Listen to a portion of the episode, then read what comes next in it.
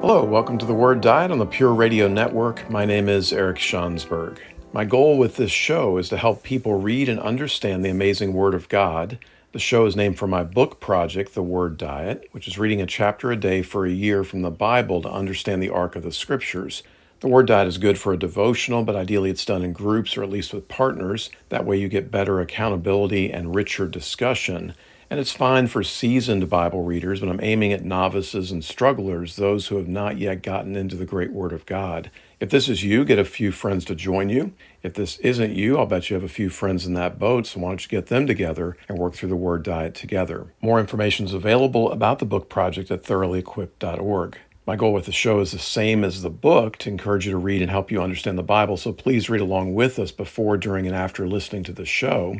Today we're in the book of Joshua, the book that awakened me to the power and applicability of the Old Testament, in particular the fruit and the fight of Canaan, and it led to my book on Joshua, Inheriting Our Promised Land. And so these episodes are, in essence, an extended audio version of that book. We're getting ready to start Joshua 5 as we continue our walk through this book that's often considered a hinge. Think about how God is still working to redeem the fall of man at Eden and we also have the promises made to Abraham. All of that is being resolved in a way here in the book of Joshua. But it's a hinge what's going to come next. Will there be faithfulness or not? And of course, if you know the long, slow, painful story of Israel, the answer is largely not. And that will end in exile as the hinge comes to an end in 2 Kings 25. We just finished chapters 3 and 4 and it's interesting there that God was controlling water as a cosmic power. We see the same sort of language in Psalm 95, verses 3 through 5. For the Lord is a great God, the great King above all gods. In his hand are the depths of the earth, and the mountain peaks belong to him. The sea is his, for he made it, and his hands formed the dry land and he formed the dry land for Israel as it crossed the Jordan as well. And part of this should be considered God's victory over Canaanite Baal worship. As with the Israelites here, the Jordan is often considered a form of transition in the Bible. Consider 2 Kings 2 and the ministries of Elijah and Elisha, or 2 Kings 5 for Naaman and his baptism there. We also have Jesus' baptism and transition to ministry at the Jordan. And for us, Hebrews 3 and 4 describes the promised land as a form of true rest. Ian Thomas describes this as a form of sanctification, and often it's used as a picture of heaven, as we see in Bunyan's Pilgrim's Progress. And then we also finish chapters 3 and 4 with the great memorials, the first of many of those that we'll see in the book of Joshua. Joshua 5, verse 1 says, Now when all the Amorite kings west of the Jordan and all the Canaanite kings along the coast heard how the Lord had dried up the Jordan before the Israelites until they had crossed over, their hearts melted in fear, and they no longer had the courage to face the Israelites. Now that the Israelites have crossed the Jordan near Jericho, you'd probably expect to find them fighting the Battle of Jericho in this chapter. The last chapter closed by telling us that God had dried up the Jordan so the Canaanites would know that he was powerful and would fear him. This chapter opens by informing us that all the Canaanite kings heard how the Lord had dried up the Jordan before the Israelites and that their hearts melted. News traveled fast. Perhaps the kings lost courage because their people lost courage, or perhaps they expected more time to prepare for the Israelite onslaught. The time would seem ripe for God and Israel to begin their battles in the Promised Land. Common sense would seem to dictate a quick strike. Instead, we find an entire chapter devoted to more preparation circumcision of all the males, celebrating Passover for the first time in years, and Joshua waiting for instructions. The delay may have been useful in increasing the anxiety of the Canaanites. In any case, we know that God viewed these things as essential to his provision and their success. Likewise, we often want to get into battle too soon, or we go into battles too unprepared, as if bringing a knife to a gunfight. We cannot avoid or overlook the difficult or seemingly unrelated tasks that God views as necessary if we're going to have success in conquering our promised lands. So, in verses 2 through 12, Israel will be observing and reinstating two rituals which were required apparently to finish the transition. And notice that it's in reverse order from Exodus. There we saw Passover before the law, and it's a picture of salvation. The Passover lamb allows for the deliverance from bondage, and then the law is given. We saw the same thing with the election and the grace toward Abraham and his faith before circumcision. All that is a picture of justification, salvation, and then the requirements. But now it's reversed. It's interesting that circumcision comes before Passover, and that's a picture of sanctification, that obedience is necessary for blessing. And we see this in the law, Exodus 12, verses 44 through 48, that circumcision is seen as a prerequisite for observing the Passover. As readers, we also might hope that this is going to reverse the outcome of the previous generation. We saw Passover leading to law that didn't work very well. We saw Passover leading to law, which didn't work very well. Hopefully, circumcision and then the Passover will work a lot better for this generation. So, first, let's deal with circumcision by reading Joshua 5 2 through 9. At that time, the Lord said to Joshua, Make flint knives and circumcise the Israelites again. So Joshua made flint knives and circumcised the Israelites at Gibeath Haaraloth. Now, this is why he did so. All those who came out of Egypt, all the men of military age, died in the wilderness on the way after leaving Egypt. All the people that came out had been circumcised, but all the people born in the wilderness during the journey from Egypt had not. The Israelites had moved about in the wilderness 40 years until all the men who were of military age when they left Egypt had died, since they had not obeyed the Lord.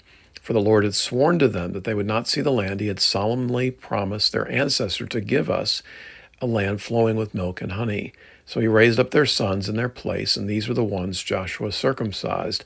They were still uncircumcised because they had not been circumcised on the way and after the whole nation had been circumcised, they remained where they were in camp until they were healed. Then the Lord said to Joshua, Today I have rolled away the reproach of Egypt from you.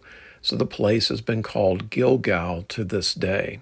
So circumcision is emphasized heavily in this passage, and you can see why. But right here, right now, that's a bit confusing. Israel's not allowed to take immediate advantage of the fear in Jericho Beyond that, God commands the males to be circumcised, having an impassable river behind you, a powerful enemy in front of you, an unknown land to travel through, the women and children along for the ride, and then incapacitating all your soldiers? Not exactly standard military strategy, but perhaps that's the point. Israel would not conduct warfare or other aspects of life as other nations did. The timing of the circumcision command also speaks to God teaching them more about dependence on Him. From a human vantage point, it obviously would have been far less risky to do the surgeries on the other side of the Jordan, but God wants to stretch their faith in Him. Crossing the Jordan had required some trust, but not much, and besides, they already knew about the Red Sea crossing from years earlier. Moreover, the timing indicates the general call to obedience follows the acceptance of grace and the specific call to baptism. God does not call us to any task, let alone a difficult task, before we accept the gift of His grace. There were other advantages as well. It would have more meaning when done voluntarily as adults than when it was imposed on eight day old children it would have more meaning when done on their new home turf as the first ceremony they observed after they had figuratively received the blessing of the promised land.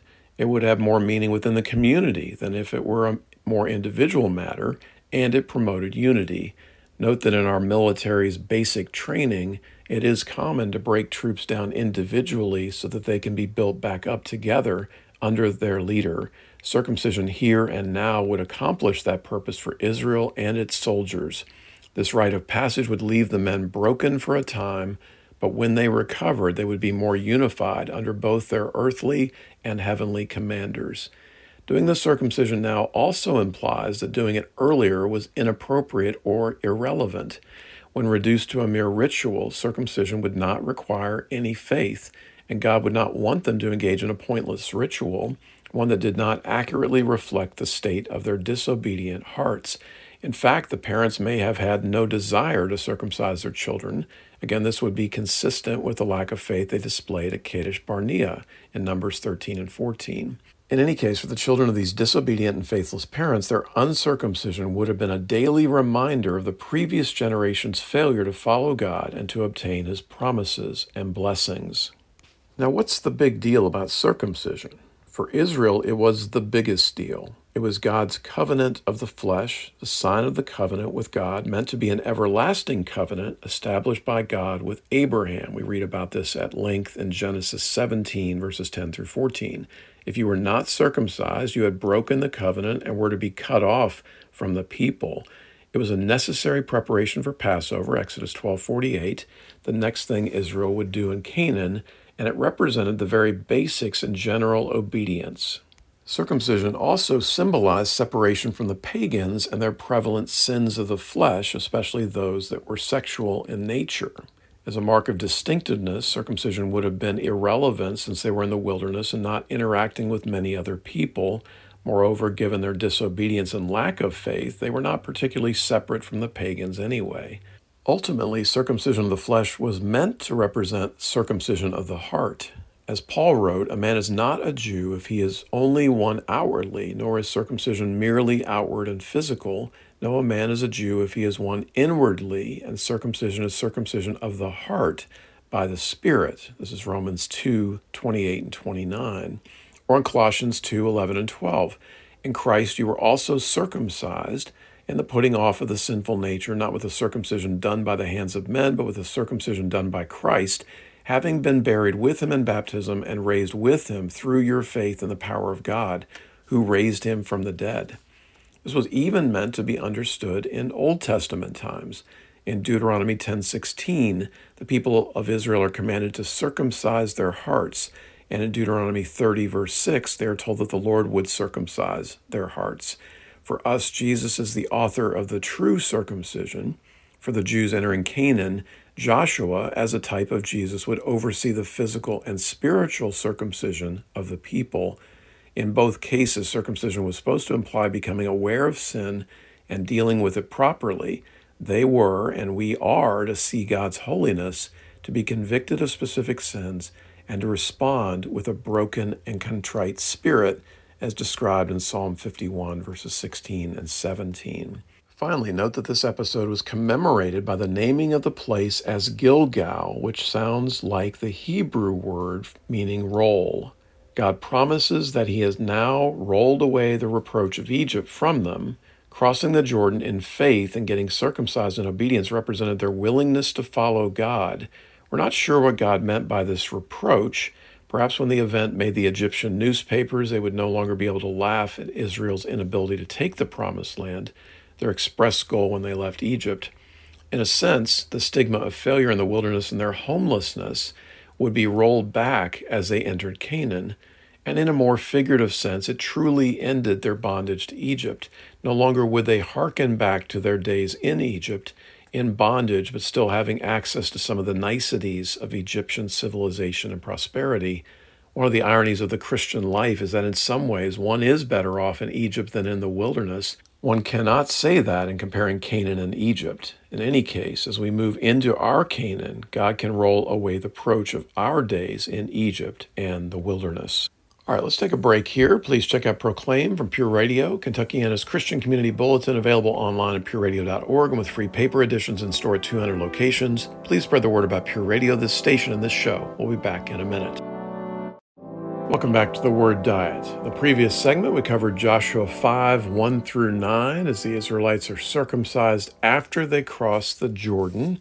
Now we move to the Passover in verses 10 through 12. On the evening of the 14th day of the month, while camped at Gilgal on the plains of Jericho, the Israelites celebrated the Passover. The day after the Passover, that very day, they ate some of the produce of the land, unleavened bread and roasted grain. The manna stopped the day after they ate this food from the land. There was no longer any manna for the Israelites, but that year they ate the produce of Canaan.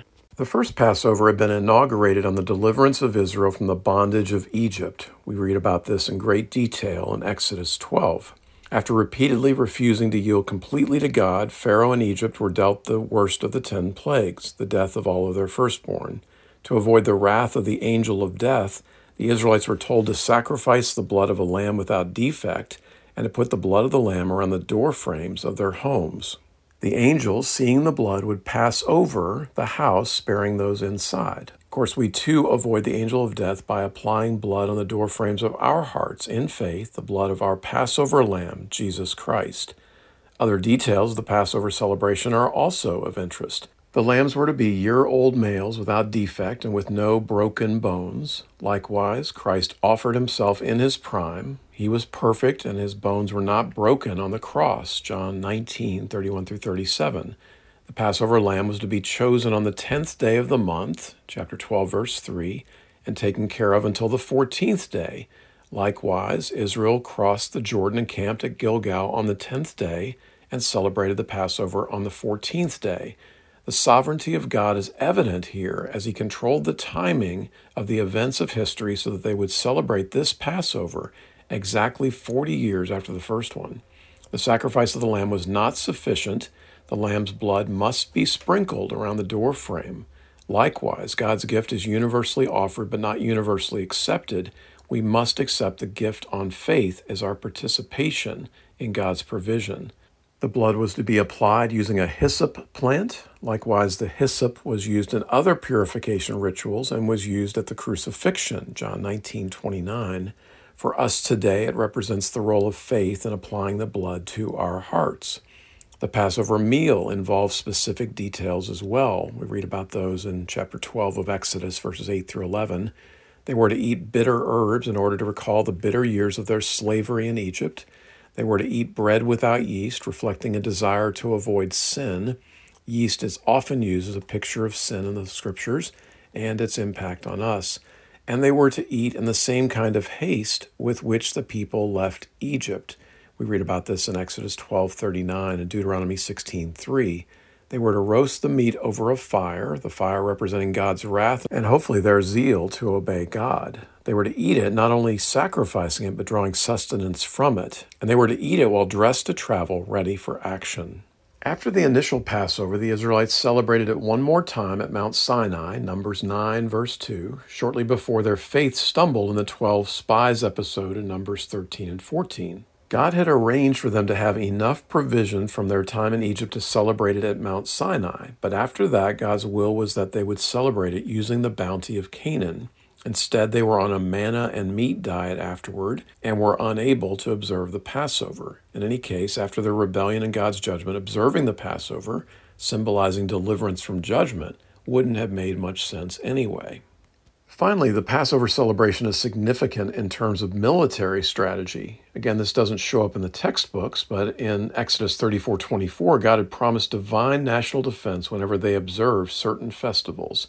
Or as Psalm 23 5 puts it, you prepare a table for me in the presence of my enemies.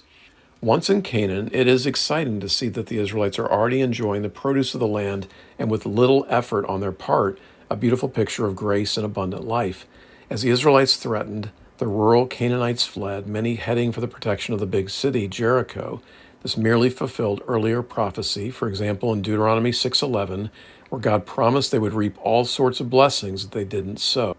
And it is noteworthy to watch God end his provision of manna just as the land began to yield its produce to Israel. It ended as suddenly and miraculously as it began. This teaches us not to expect extraordinary provision when the ordinary is readily available.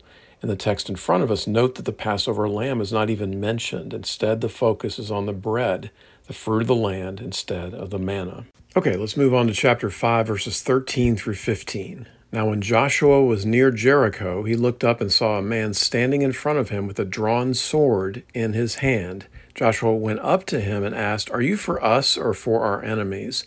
Neither, he replied, but as commander of the army of the Lord I have now come. Then Joshua fell face down to the ground in reverence and asked him, What message does my Lord have for his servant? The commander of the Lord's army replied, Take off your sandals, for the place where you are standing is holy and Joshua did so. Coming into this passage, the question has to be now what? There have been no further directions provided. The previous instructions have been surprising from a military standpoint, but not at all surprising from a spiritual standpoint. Was there more spiritual preparation to undergo? If not, when and how would they deal with the formidable city of Jericho? It's interesting to speculate on what Joshua was thinking. In any case, he goes for a walk, presumably to seek God in his solitude and contemplate possible military strategies. Joshua knows that God will provide the victory, but he does not lay in a hammock waiting for it. Instead, he continues to prepare as best as he knows how by scouting out Jericho. Again, it's a matter of God's provision and his participation. As Teddy Roosevelt expressed it, pray not for lighter burdens, but stronger backs. As Joshua walked, thought, prayed, and meditated, he surely considered the apparent challenges in dealing with Jericho. They had no weapons against its walls to the sky, Deuteronomy 128, and Jericho was prepared for a long siege. They had few other effective weapons and no troop experience. There was no apparent capacity to retreat since they were backed up against the Jordan at flood stage, and Jericho could not be bypassed because it would leave families and possessions vulnerable to a rear flank attack. In a word, he must have soberly counted the prospective costs. But as Joshua had done in spying out the fruit and fight of Canaan 40 years earlier, he surely remembered the promises of God. God's record, from the deliverance in Egypt to the recent crossing the Jordan River, was certainly strong enough to warrant faith despite the evident hurdles.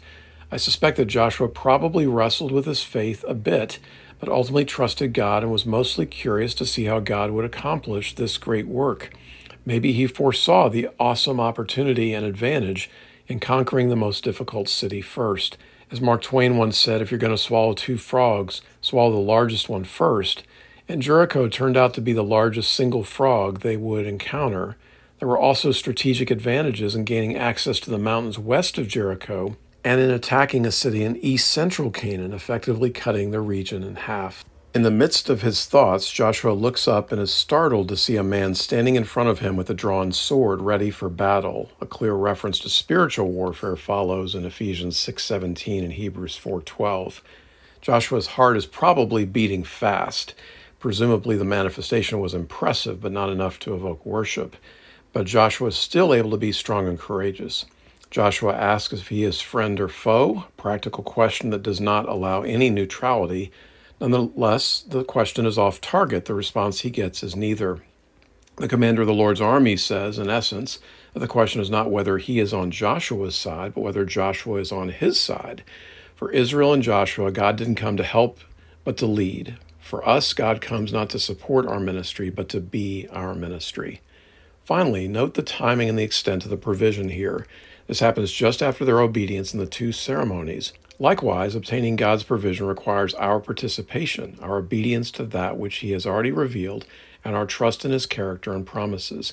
And God responds to the difficult task at hand by sending a personal manifestation to Joshua. For us, as our difficulties increase, God's provision increases proportionately. Paul tells us that God will meet all your needs according to his glorious riches in Christ Jesus, and that he will not let us be tempted beyond what we can bear. Joshua's response to all this is totally appropriate. In a word, he's convinced. He eats dust, offers to be his servant, and awaits further instructions. But the only instructions given are for worship, not for battle. In a moment reminiscent of Moses at the burning bush in Exodus 3, Joshua is told to take off his shoes because he is standing on holy ground. He obeys, and the story ends with no more clues about how Jericho would be conquered. But what has become crystal clear to Joshua is who would be conquering Jericho. It would be God. Joshua and Israel would be along for the ride, but God would be the cause of and reason for the victory. Joshua had anticipated a battle between the Israelites and Canaanites with him in charge. Instead, he learned that the battle was the Lord's. Imagine Joshua's relief. How comforting this must have been to change his mindset from leadership and responsibility with him in charge into stewardship, reliance, and dependence with God in charge. As Lissa Beal puts it, there are things more important for Joshua to know than whether the commander was Israelite or Canaanite. And then Stephen Williams, this is a warning against the easy invocation of God as being on any side except on the side of the holy and the true. Joshua has done this. Lord, we pray that we would do the same. We want to be on your side. Time to take a break. Stay tuned. We'll be back in a minute.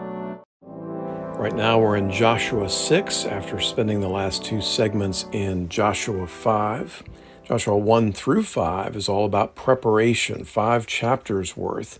Now the preparation is over, the battles are about to begin. As we consider the battles in our own lives, have we adequately prepared for those battles? Are we willing to trust and obey? Are we committed to worship or worry? Are we living in dependence on God or independent of God? The lessons from the first part of Joshua indicate that inadequate preparation is a recipe for strategic disaster. We must prepare our hearts and minds before entering our battles. As we noted throughout, it's surprising how long it takes one to get to the action, so to speak, in the book of Joshua. But as we've seen, it is important to be prepared, especially in God's economy. If we do not understand God's promises, if we do not have sufficient trust in God's provision, if we're unwilling to step out in faith and to obey in preparation, then engaging our enemies, so to speak, in battle will inevitably result in defeat. We've been talking about Jericho's strategic importance. It was along an important north south trade route and it was halfway north and south with access to the hill country to the west. In essence, it was a border town and a boundary of Canaan. The Jordan River was the actual border, but Jericho had the ability to control that part of the Jordan. So this was a battle that could not safely be avoided, and it was an enemy whose defeat would have many positive byproducts. The problem was that, that defeating this enemy was seemingly well beyond the reach of Joshua and the Israelites. In their own strength, conquering Jericho was a pipe dream, or at least would require a long, drawn out siege. But God's plan was different. He would provide a supernatural victory over Jericho while still requiring a minimum level of their participation. The same is true for you as well. Have you had Jerichos in your past? If so, then praise God for his deliverance from that stronghold. Do you have a Jericho today? Do you struggle with overwhelming fear, depression, loneliness, or self pity? Are you dealing with trying circumstances from a difficult marriage to a debilitating illness? Are you having trouble in accepting God's will for your life today, from a call to be single at this point in your life to having a job you don't like? All of us, at one time or another, have battles that are simply beyond our ability to handle. In such occasions, we must rely on God's supernatural provision to deliver us from it or to help us prevail through it. The Israelites' victory at Jericho will model the pathway to spiritual victory for us as well. Before we even see the details of the battle at Jericho, other applications come to mind. First, our battles will usually be one at a time. We're not called to conquer our souls in a month. We're not called to take our promised land in one fell swoop. In fact, this is one of Satan's strategies to make us feel so unworthy that God could not possibly use us despite our humble dependence on God. The result is a blanket of inappropriate guilt that can paralyze us. Instead, the Spirit convicts us of a few specific sins, pricking rather than blanketing our consciences. I learned this from my time teaching violin lessons. A student might be doing 50 things wrong when he played. I could tell him about all 50, or better, choose the one or two most important ones and focus on those. So, too, the Spirit with us and our sanctification. Second, in our move into the promised land, we often ignore our Jerichos and focus instead on the problems created by our Jerichos. Imagine that Israel failed to make progress against Jericho. For example, over time, they would have trouble finding food, they would grow increasingly anxious about an attack from Jericho, and they would, could become bored and complacent. But those three would not be the problem per se, they would be manifestations of the true problem. Likewise, it is important that we deal with our sin rather than trying to bandage the results of our sin. It is important to cure the disease rather than merely treat or mask the symptoms. We must go after the cause rather than the effects. All right, let's get into the text starting with Joshua 6 1 through 5. Now the gates of Jericho were securely barred because of the Israelites. No one went out and no one came in. Then the Lord said to Joshua, See, I have delivered Jericho into your hands, along with its king and its fighting men. March around the city once with all the armed men. Do this for six days. Have seven priests carry trumpets of ram's horns in front of the ark. On the seventh day, march around the city seven times with the priests blowing the trumpets. When you hear them sound a long blast on the trumpets, have the whole army give a loud shout, and the wall of the city will collapse, and the army will go up, everyone straight in. So here, Joshua receives instructions from the Lord, perhaps continuing the conversation from the end of chapter 5 with the pre incarnate Christ.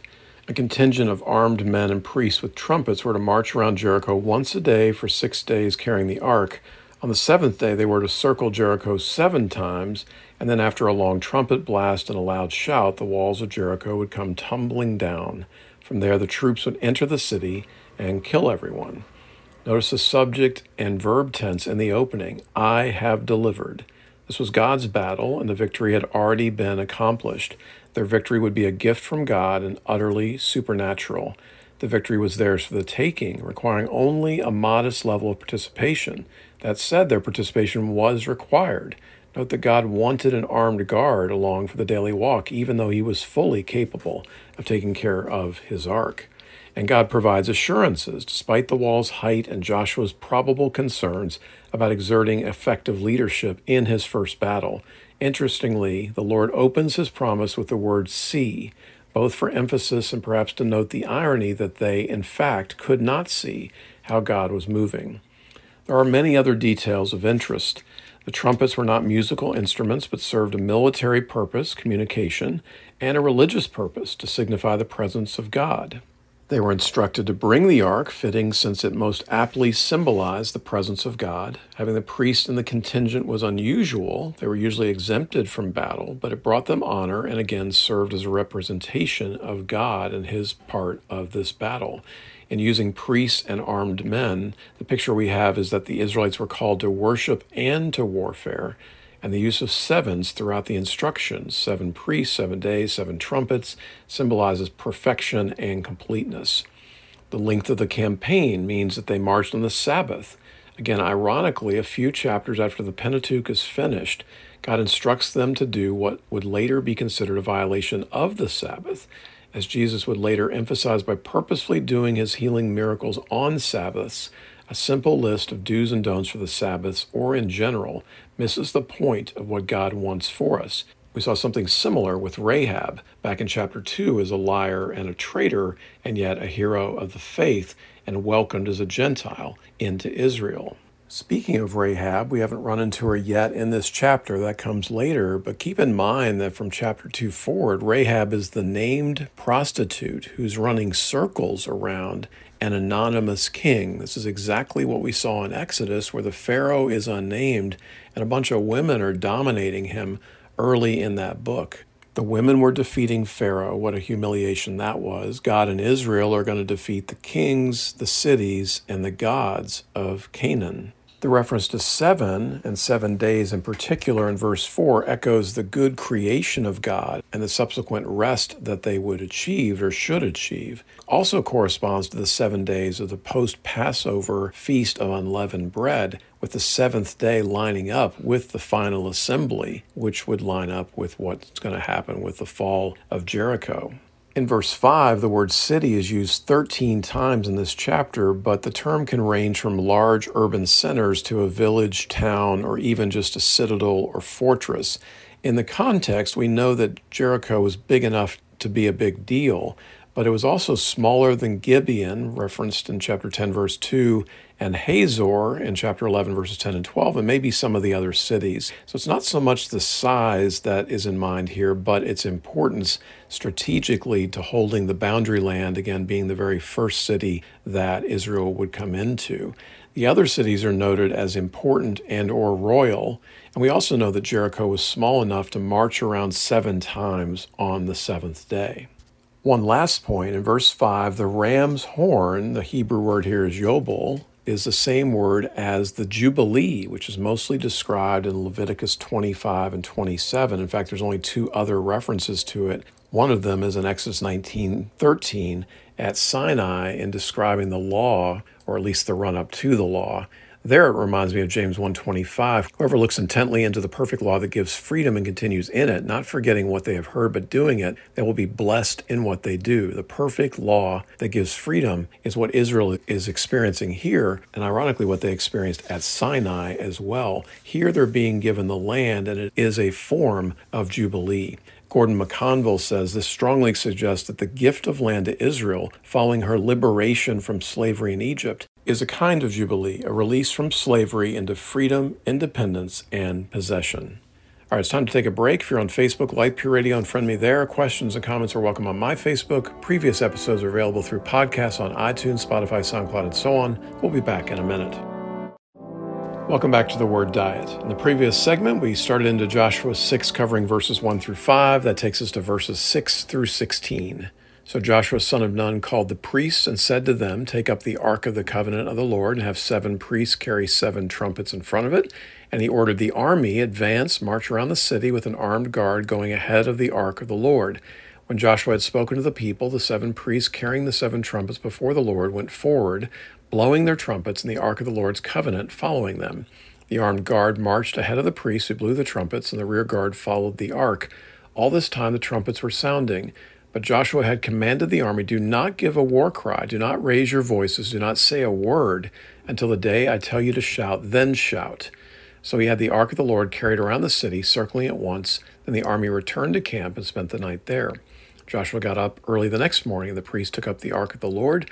The seven priests carrying the seven trumpets went forward, marching before the ark of the Lord and blowing the trumpets. The armed men went ahead of them, and the rear guard followed the ark of the Lord while the trumpets kept sounding. So on the second day, they marched around the city once and returned to the camp. They did this for six days. On the seventh day, they got up at daybreak and marched around the city seven times in the same manner, except that on that day they circled the city seven times. The seventh time around, when the priest sounded the trumpet blast, Joshua commanded the army, Shout, for the Lord has given you the city. A few small things to start. Obviously, this is a military and religious procession surrounding the city with an armed guard and the priest. Also, the narrative here sounds quite a bit like creation. The first day, the second day, doesn't continue to repeat it on days three through six, but then the seventh day, of course, is quite special. And then finally, the Hebrew word for crossover appears three times in verses seven and eight, although many translations render it differently as the NIV does, but it is the same word, and it's as if it's a continuation of crossing the Jordan. One commentator noted that Jericho will succumb as surely as the waters of the Jordan yielded.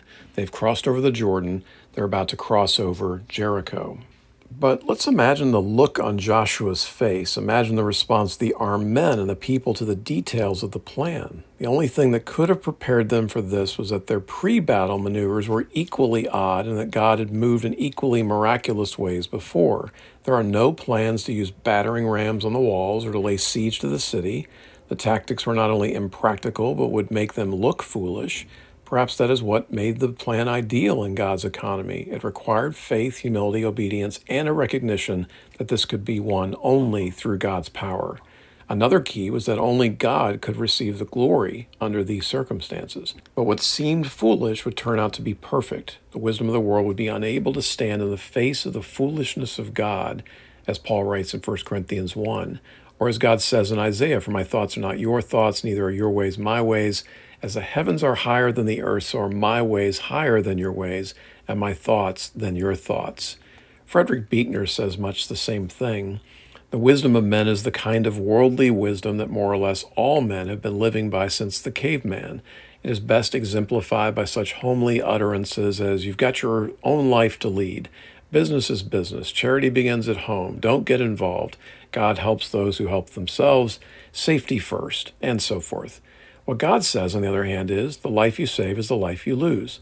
In other words, the life you clutch, hoard, guard, and play safe with is in the end a life worth little to anybody, including yourself, and only a life given away for love's sake is a life worth living.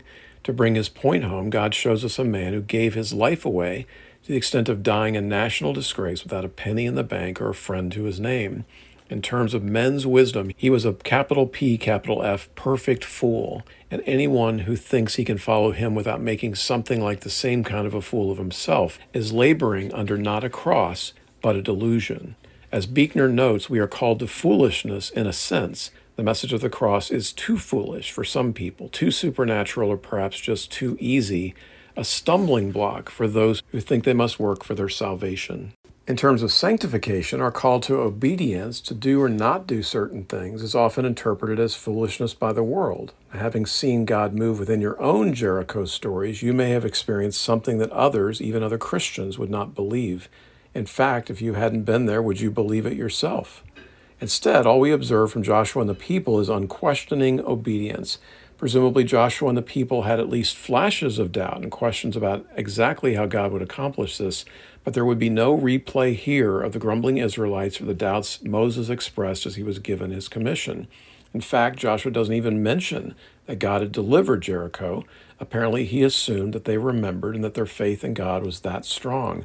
Note also that the first day they got up early the next morning in verse 12, and on the seventh day at daybreak in verse 15. This serves as a picture of their excitement, obedience, and pragmatism, wanting to do their part when it was most opportune during the cool of the day. One of the commands they were to follow was to remain silent on the march, except for the trumpets in verse 10. To the people of Jericho, this must have seemed rather eerie. It certainly displayed amazing self control and discipline. Imagine so many people trying to remain quiet for that long. It elevated the power of the trumpets, again representing God, not having to compete with any Israelite voices. For the Israelites, it would encourage focus and meditation. This would be appropriate since one should be silent when God is speaking.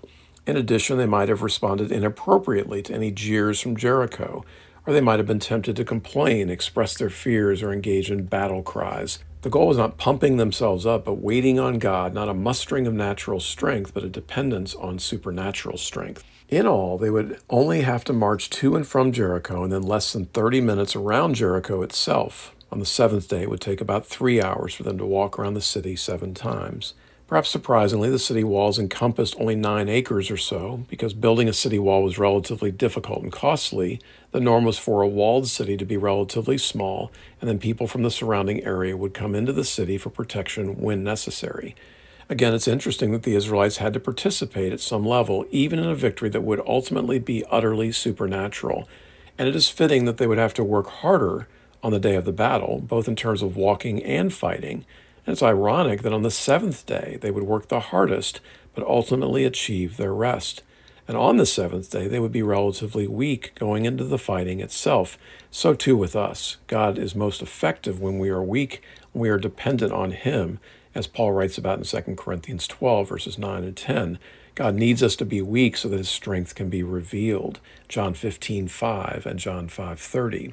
Likewise, I'm told that a lifeguard will sometimes delay his rescue until the drowning person is too weak to fight him and endanger them both. Even after Joshua and the people accept the merits of God's plan in defeating Jericho, it is still a remarkable test of their faith. It was what amounted to a seemingly useless physical exercise but a valuable spiritual exercise in following God's will and trusting His timing. Moreover, they would probably face increasing scorn from the people on top of the wall as their daily ritual continued. The text reads as if the orders were given to the people daily. The seven days are never explicitly mentioned to the people in the text. If so, this models the way in which God often deals with us, showing us only a little bit of His specific will at a time. My favorite application from this story is pointing to their patient obedience in the face of their limited understanding of God's specific plan. In Galatians 6 9, Paul encourages us not to become weary in doing good, for at the proper time we will reap a harvest if we do not give up. Likewise, in Hebrews 10:36, we're told to persevere so that when you have done the will of God, you will receive what he has promised. For Joshua and the Israelites, they had no physical indication that anything was about to happen to the walls of Jericho for six days and seven circumferences on the seventh day, not a single stone came down. It is not until they give the shout that God sends the walls tumbling down completely. Hebrews 11:30 tells us that the walls fell by their faith. In history, this is how the Berlin Wall came crashing down. And in our personal lives, the same principle holds.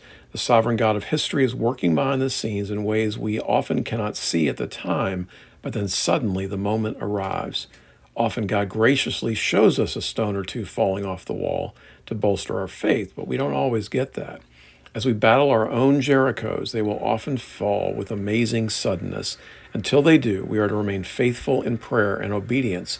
The bottom line is that we need to keep marching in trust of God's promises and faithfulness and in obedience to God's will. All right, let's move on to the rest of the chapter. We'll read chapter 6, verses 17 through 27. The city and all that is in it are to be devoted to the Lord. Only Rahab the prostitute and all who are with her in her house shall be spared because she hid the spies we sent. But keep away from the devoted things so that you will not bring about your own destruction by taking any of them.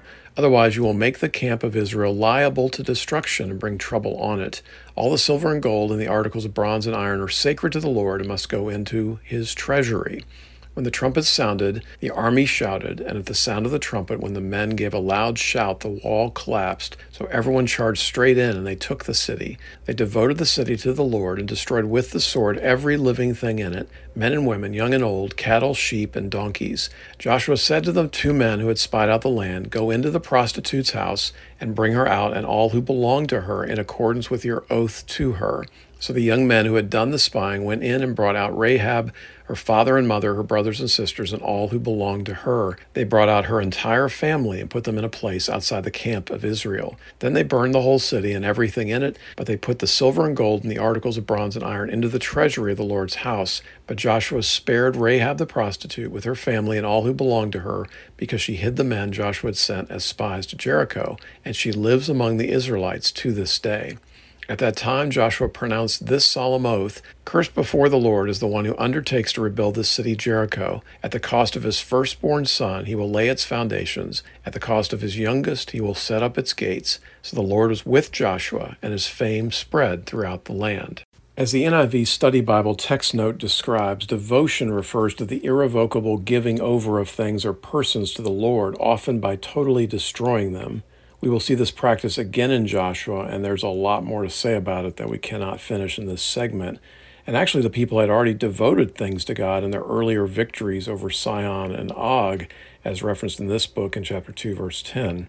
On a practical level, devotion was very effective at striking terror into future combatants, and their failure here sets up Achan's sin in the next chapter, underlining how important it is that we take great care of the resources that God entrusts to us. Devotion could include death or destruction, or devoting the resources captured to God's service. In any case, the people forfeited it all. Of course, this was especially fitting for this battle. God had given them the city, and thus it is appropriate that He would direct them in what they could do with it. It was God's victory, therefore, it was God's loot.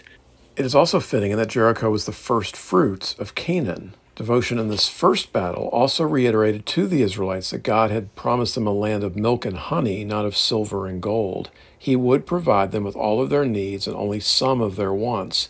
This would also help them avoid covetousness, materialism, and temptations to idolatry, all problems that will arise in the next chapter. The only exception was Rahab and her household. They were saved as per the agreement she had reached with the spies. Ironically, because she was personally devoted to God in faith, the Israelites did not devote her to the Lord. The walls of Jericho were devoted in the sense that they were destroyed. And in chapter 6, verse 26, Joshua pronounced a curse on anyone who would rebuild Jericho's walls. Why? It would steal God's glory as a slap in his face. And apparently, the pile of rubble was meant to be another memorial for the Israelites, a perpetual reminder to the people for us, the application is obvious. We would be fools to rebuild our Jerichos, especially after God has moved so powerfully to tear them down for us. Sadly, people eventually forgot about the curse and the penalty for rebuilding Jericho's walls in 1 Kings 16:34, we read that the curse was fulfilled 500 years later as a man rebuilt the foundation and its gates. The ethical challenges of devotion and understanding the historical and biblical context is a long and important topic, but we don't have time for that in this segment. While there's so much more to say about this, let me close with one other detail. In verse 23, Rahab and her family are put outside the camp. Literally, the phrase here is made to rest. Remembering Rahab's connection to Jesus, Beal notes she is an ancestor of Christ who gives us true rest. Lord, may we experience that rest as we walk in faith and obedience. It's been good to be with you today. We hope you'll join us next time on The Word Diet.